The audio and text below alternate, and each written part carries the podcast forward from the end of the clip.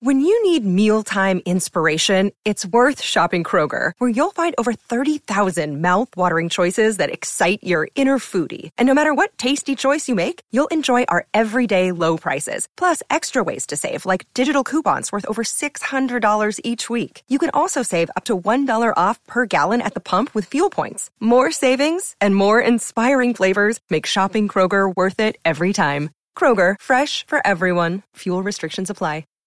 Benvenuto nel podcast di Warren Buffett Italia. Curiosità, citazioni e metodo di investimento di uno degli uomini più ricchi al mondo. Ciao a tutti, sono Marco, gestore della pagina Instagram Warren Buffett Italia. In questo episodio parleremo dei settori su cui puntare in questo 2022. Lo faremo insieme a Francesco, analista finanziario, meglio noto come Renegade Insider Finanza. Ciao Francesco e benvenuto. Ciao, buongiorno a tutti. Il 2022 si prospetta un anno complesso per i mercati azionari, l'inflazione in continua crescita, il probabile rialzo dei tassi, Francesco, come possiamo comportarci di fronte a queste problematiche? Quali saranno i settori che, su cui possiamo prenderci qualche scommessa? Uh, sì, allora come dici bene, faccio una piccola introduzione, sono d'accordo con te, uh, il 2022 potrebbe essere un anno un po' più complicato, ecco, veniamo da tre anni di rendimenti a doppia cifra sui mercati, soprattutto su quelli americani, quindi probabilmente Uh, ovviamente, anzi direi ovviamente un trend di crescita su, queste, su, questi ritmi abbastanza difficile da mantenere. Poi se c'è una cosa che mi ha insegnato uh, diciamo, lo stare sui mercati negli ultimi 12 anni è che uh, i mercati vanno dove c'è la liquidità. In questo momento, nel 2022, abbiamo dopo anni no, di stimolo monetario, di riduzione dei tassi, quindi di immissione di sostegno da parte delle banche centrali, abbiamo una situazione che sta andando in direzione opposta, quindi le banche iniziano a fare tapering, quindi a ridurre il loro quantitative easing, lo stimolo, l'acquisto di obbligazioni, a ridurre Uh, ad, perdonami, ad aumentare le, uh, le richieste uh, nei confronti delle banche per fornire loro liquidità aumentare i tassi, eh, diciamo che sarà il, il, lo step successivo alla fine del tapering, quindi questo comporta che una parte di quella liquidità che è stata immessa eh, nei mercati negli ultimi anni venga sottratta e nel momento in cui la liquidità viene meno, eh, i multipli di mercato tendono un pochettino a scendere perché gli investitori guardano anche al rendimento delle obbligazioni e cominciano a trovarli più interessanti rispetto alle azioni. Ovviamente le obbligazioni cosiddette risk free, per esempio il fatto di investire in, in treasury americani, uh, ha un rendimento reale negativo perché ti offrono ad esempio a 10 anni un rendimento dell'1,6 quando l'inflazione di medio periodo è superiore al 2%, quindi ovviamente stai perdendo del denaro no? agli effetti. Questa situazione si va un pochettino a, a invertire perlomeno nel prossimo anno, no? quindi o, diciamo nei prossimi 12 mesi, perché i tassi saliranno, probabilmente il 10 anni arriverà ad un rendimento vicino al 3% e quindi eh, gli investitori progressivamente si sposteranno su altri tipi di, di categorie di attivi, eh, ovviamente a svantaggio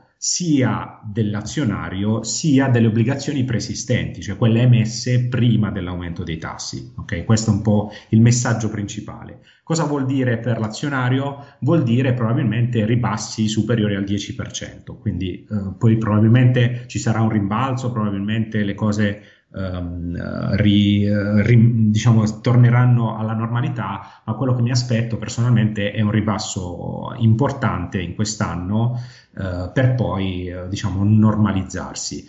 Uh, ovviamente quando ce lo dobbiamo aspettare questo, questo, ribasso nel momento in cui la Fed va a togliere, va all'apice diciamo, del, della riduzione del, della proprio quantitative easing quindi, e poi successivamente annuncia l'aumento di tassi, quindi probabilmente intorno a giugno-luglio.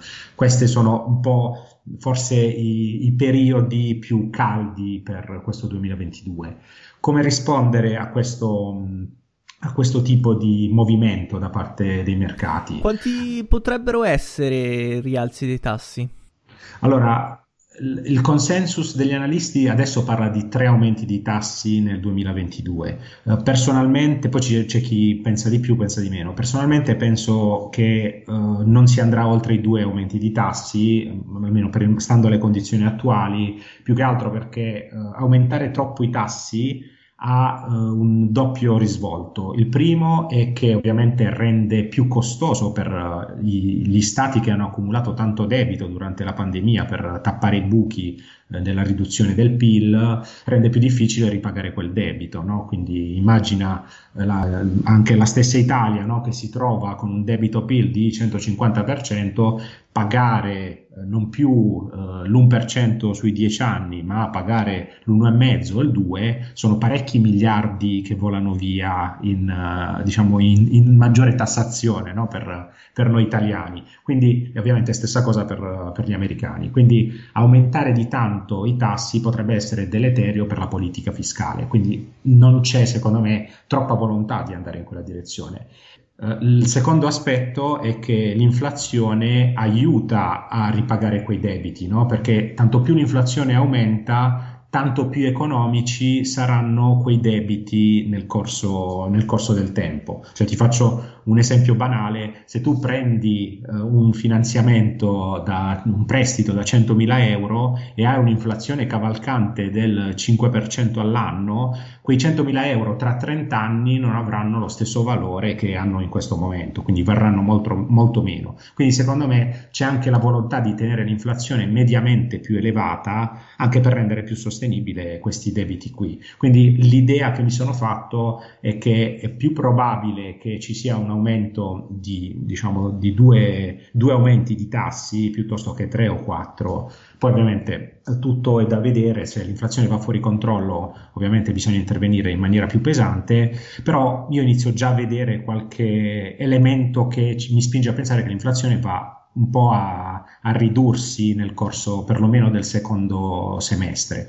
Vediamo per esempio già adesso i prezzi della plastica stanno scendendo, i prezzi dei noli, uh, del, quindi dell'affitto delle navi per il trasporto marittimo, il trasporto marittimo vale circa il 90% del trasporto mondiale, già i noli stanno scendendo in maniera molto significativa perché i colli di bottiglia nei, nei porti si sono ridotti. No?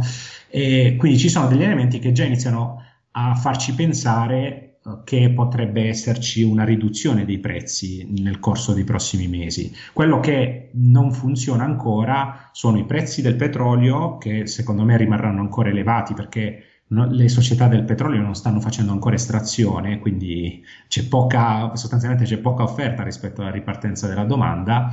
E l'altra questione è la, il fatto che mancano persone che lavorano, cioè in questo momento la domanda è ripartita troppo velocemente e non ci sono abbastanza uh, persone disposte a trasportare, a lavorare in un determinato settore e questo spinge i salari a rialzo e li spingerà probabilmente ancora diciamo nei prossimi direi almeno perlomeno nel prossimo anno. Quindi tutte le società che sono cosiddette labor intensive e non capital intensive, cioè quelle che investono più nel personale rispetto a, al capitale, hanno oggettivamente un problema. Per esempio, società retail, supermercati, no? la cui base costi è fatta da, per la stragrande maggioranza da dipendenti, hanno una pressione sui costi molto molto elevata. Quindi come possiamo proteggerci dall'inflazione? Su quali strumenti possiamo utilizzare? Allora, per quanto riguarda eh, la protezione dall'inflazione, ovviamente lo strumento standard e più a basso rischio sono i cosiddetti inflation linked, no? quindi i bond che sono collegati all'inflazione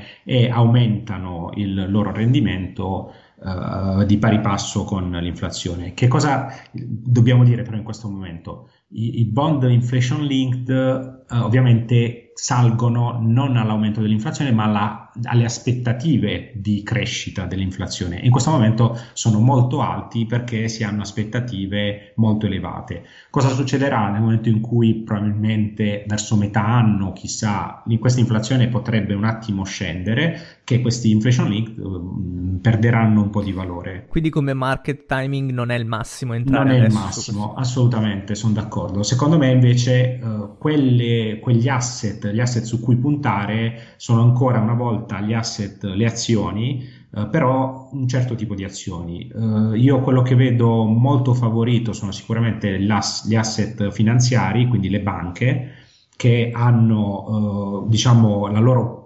profittabilità, la loro redditività dipende molto dall'aumento dei tassi, in uno scenario dove abbiamo quasi certezza di aumento dei tassi nei prossimi mesi. È chiaro che in una fase di eh, tassi più elevati è vero che una banca raccoglie a prezzi più alti, ma è in grado anche di prestare a valori ancora più alti e quindi questo di solito amplifica i margini di guadagno delle banche. Quindi ci sono ovviamente, eh, soprattutto in, eh, negli Stati Uniti, delle banche che vivono molto di, questo, di depositi e di, di, prestiti, per esempio Bank of America è una uh, delle principali, o anche Truist Financial che adesso dopo la fusione recente diventerà la sesta banca uh, negli Stati Uniti, è chiaro che ha, possono avere dei vantaggi a livello di, di profittabilità. Quindi sicuramente gli asset finanziari sono un elemento. Hiring for your small business? If you're not looking for professionals on LinkedIn, you're looking in the wrong place. That's like looking for your car keys in a fish tank. LinkedIn helps you hire professionals you can't find anywhere else, even those who aren't actively searching for a new job but might be open to the perfect role. In a given month, over 70% of LinkedIn users don't even visit other leading job sites. So start looking in the right place. With LinkedIn, you can hire professionals like a professional. Post your free job on linkedin.com slash people today.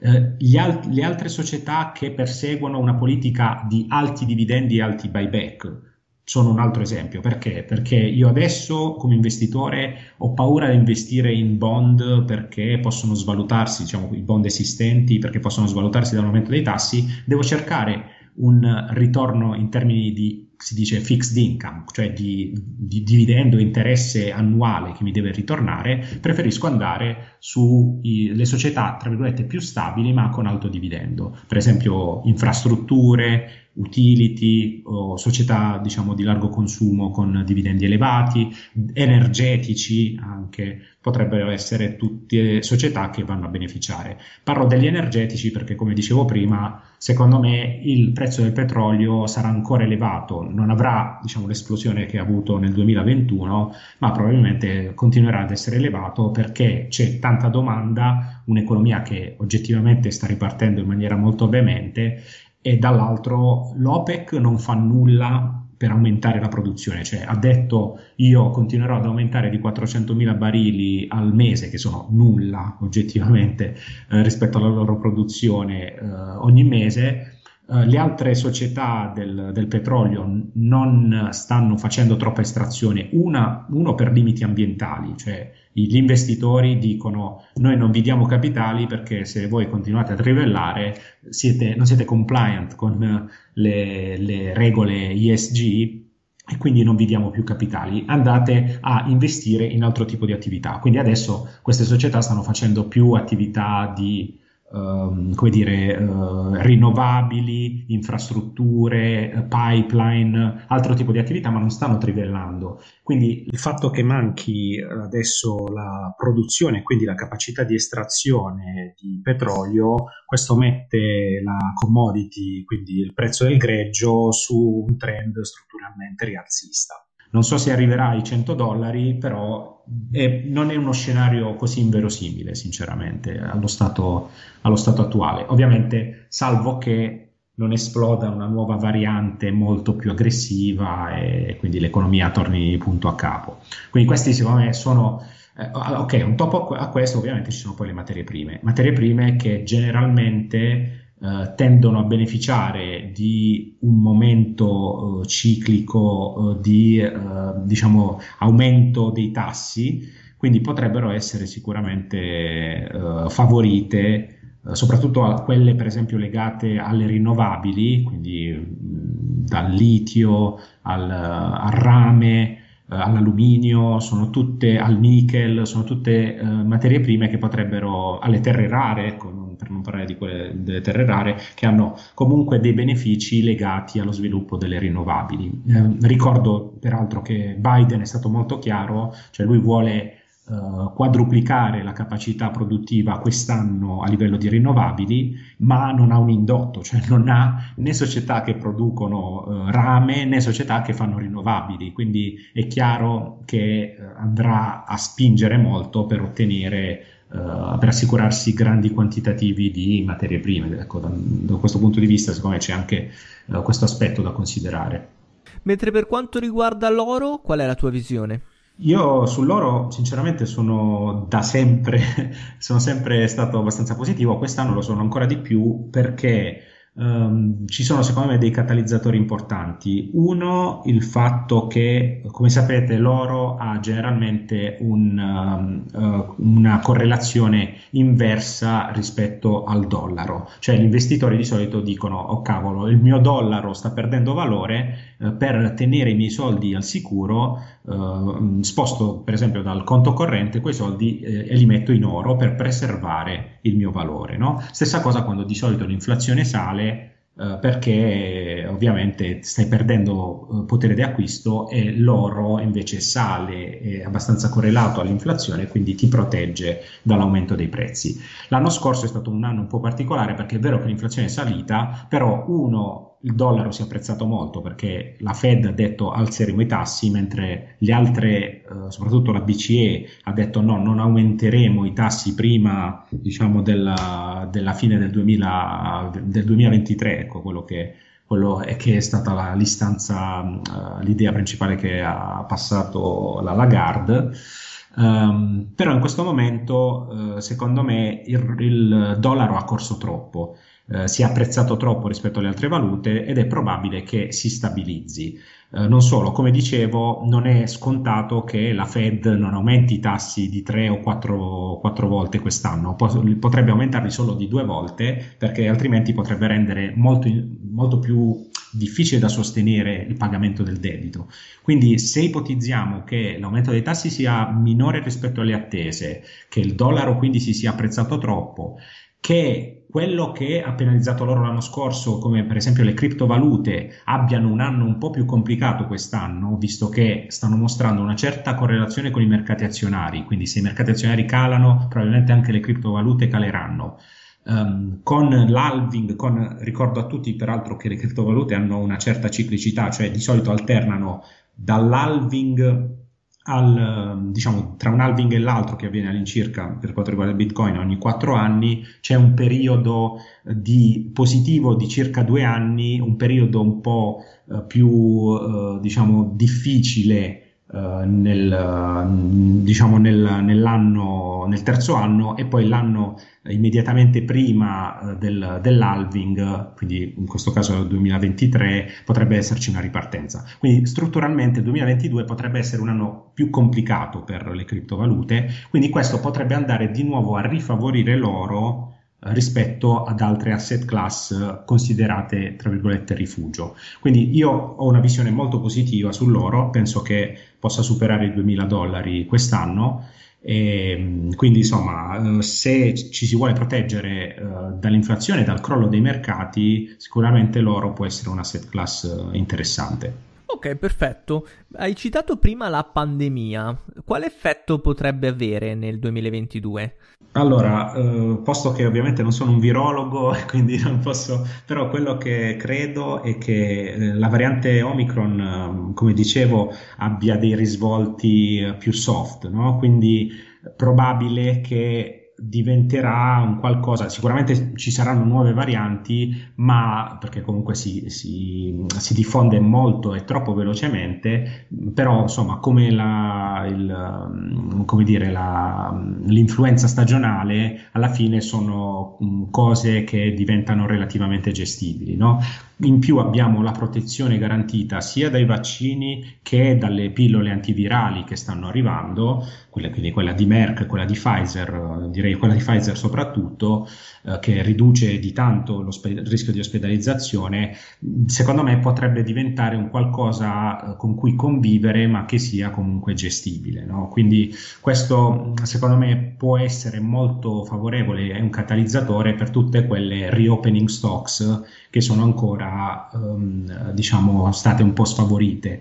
Quindi mi riferisco per esempio agli hotel, alle società di viaggi, alle infrastrutture di trasporto, quindi come gli aeroporti, come le autostrade, sono tutti ovviamente in base al, al rischio che una, un investitore vuole prendere, chiaramente una, un'infrastruttura come gli aeroporti, un'infrastruttura come le autostrade che hanno dei ricavi regolati sono più stabili, quindi hanno tra virgolette meno upside ma anche meno downside in caso le cose vadano male rispetto a società esposte ai cicli, no? quindi eh, società degli hotel, società dei viaggi che possono un pochettino avere più upside ma anche più uh, downside nel caso le cose non vadano come, come prevedo io. Ecco. Quindi ognuno poi può correre i propri rischi. Ecco, se devo dire un asset che vedo ancora un po' Uh, un po' più in difficoltà sono gli asset delle crociere, non perché diciamo ci siano problemi competitivi o di altro, perché comunque si tratta di un oligopolio con società che dominano il mercato, no? le tre società del, delle crociere, Carnival, Royal Caribbean, hanno una quota di mercato insieme del 90% delle crociere. Il problema è che se scoppia, se c'è un malato, in questo momento se c'è un malato di Covid a bordo, eh, e la cosa si diffonde molto velocemente, la crociera è costretta ad attraccare a, e praticamente tutti a casa. No? Quindi ci sono secondo me in questo caso ancora rischi eh, importanti per la previsione regolatoria che è stata adottata nei confronti delle crociere. Quindi su quelle forse aspetterei un altro pochino perché hanno del debito accumulato e l'operatività non sta ripartendo così in maniera, in maniera uh, liscia. Però sulle altre società, viaggi, palestre, uh, hotel, infrastrutture di trasporto, mh, mm, penso si possa essere moder- moderatamente ottimisti. E come vedi invece le azioni delle aziende farmaceutiche? Allora, eh, ti, ti faccio um, giusto per farti capire quanto siano resilienti queste, queste società, ho guardato le ultime 10 crisi dal, o comunque ribassi di mercati dal 1998 al 2020 sostanzialmente. Uh, le società farmaceutiche sono state quelle che come comparto ha retto meglio assieme ai beni di consumo difensivi uh, eventuali crolli dei mercati. No? Quindi sicuramente un, uh, il farmaceutico è forse uno degli asset più resilienti in generale um, a disposizione. Per esempio, il ribasso peggiore realizzato del comparto è stato un meno 37% durante la, la bolla, diciamo, la crisi finanziaria, scusami, la, um, sì, sì, la crisi finanziaria 2007-2009 Uh, ed è stata comunque molto meglio, per esempio, del ribasso del settore immobiliare che ha fatto meno 75, uh, dei, dei, chimici che hanno fatto meno 57, insomma, um, è un settore che comunque è molto più resiliente e è stato storicamente quello che ha dato rendimenti più alti, mediamente eh, del circa del 10% annuo Uh, solo secondi a quello tecnologico, okay? che però è ovviamente più volatile. Quindi se uno, qualcuno vuole costruire un portafoglio resiliente, sicuramente il farmaceutico è un asset class che non può mancare. Il problema è che alla fine del 2021 le quotazioni dei farmaceutici sono salite tanto, cioè uh, Pfizer ha preso un, che, un, titolo generalmente molto stabile, ha preso oltre il 20% di guadagno proprio per uh, riacutizzarsi della variante Omicron. Quindi quello che temo è che se dovesse essere vero il fatto che la variante Omicron è meno dannosa del previsto e che comunque ci si può convivere, è probabile che alcune di queste società che sono state protagoniste eh, possano in qualche modo ritracciare a vantaggio di altri settori o a vantaggio di società eh, farmaceutiche che non sono state coinvolte no? Nel, eh, nello sviluppo dei, dei vaccini o delle, dei cocktail antivirali. Quindi per questo motivo eh, il, mio, diciamo, il, mio, outlook sul settore farmaceutico, dopo diciamo, l'exploit che c'è stato negli ultimi tempi, è mediamente stabile, non, non prevedo uh, troppi grossi upside uh, in quest'anno qui, però ripeto, secondo me nell'allocazione di un portafoglio il, uh, ricordo che nell'SP il settore farmaceutico è il secondo settore principale dopo i tecnologici, vale circa il 20%, quindi anche nelle vostre scelte di investimento il farmaceutico secondo me non deve mai mancare. Ok, perfetto. Si conclude qui la prima parte sui settori su cui puntare in questo 2022. Nel prossimo episodio parleremo in sempre insieme a Francesco di altri settori. Grazie mille Francesco Grazie a voi. Grazie mille a tutti, alla prossima. Ciao.